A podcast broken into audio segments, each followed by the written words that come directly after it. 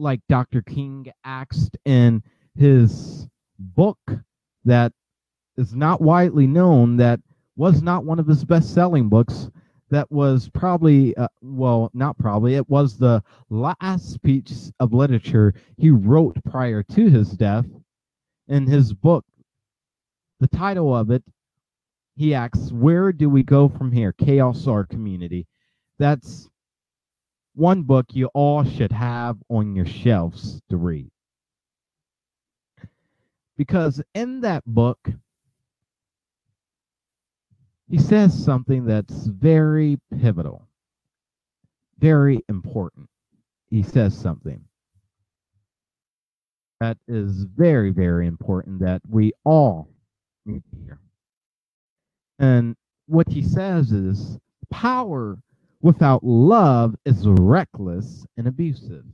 And love without power is sentimental and anemic. Power at its best is love implementing the demands of justice, and justice at its best is power correcting everything that stands against love.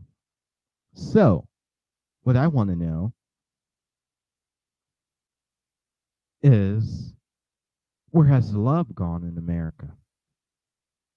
Where has America's light gone?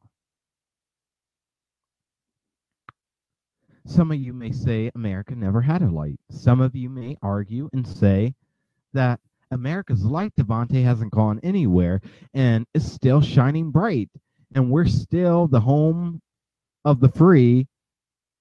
And America is still not only the home of the free, but America is still the land of the brave.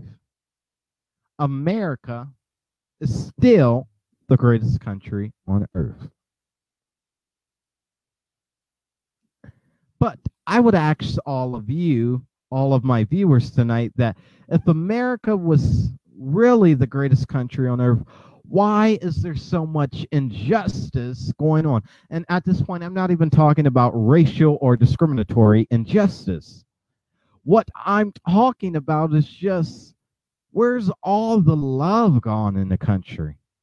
But then again, if history serves me correctly, there's never really been too much love. There's been moments of love where the country is can't come together in solidarity and unity, but this isn't one of those moments. Some of you may argue and say right now, DaVante, well, you're asking and bringing up something very good and poignant in your analysis and in your commentary on this episode about where has the love gone but if you look at who was elected into the office of commander in chief you'll see that he has no love for the country or his people You'll see that. So when you bring up this question and ask, where's the love gone? Look at the top and then you'll get your answer. But what I said earlier or a few moments ago about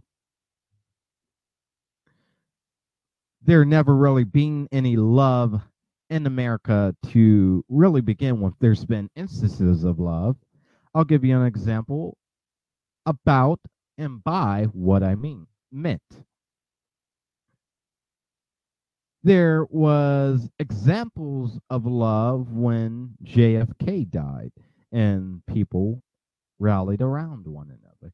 There were examples of love when Martin Luther King was assassinated there was examples of love in the country and the country came together in solidarity and unity and love when 9-11 happened.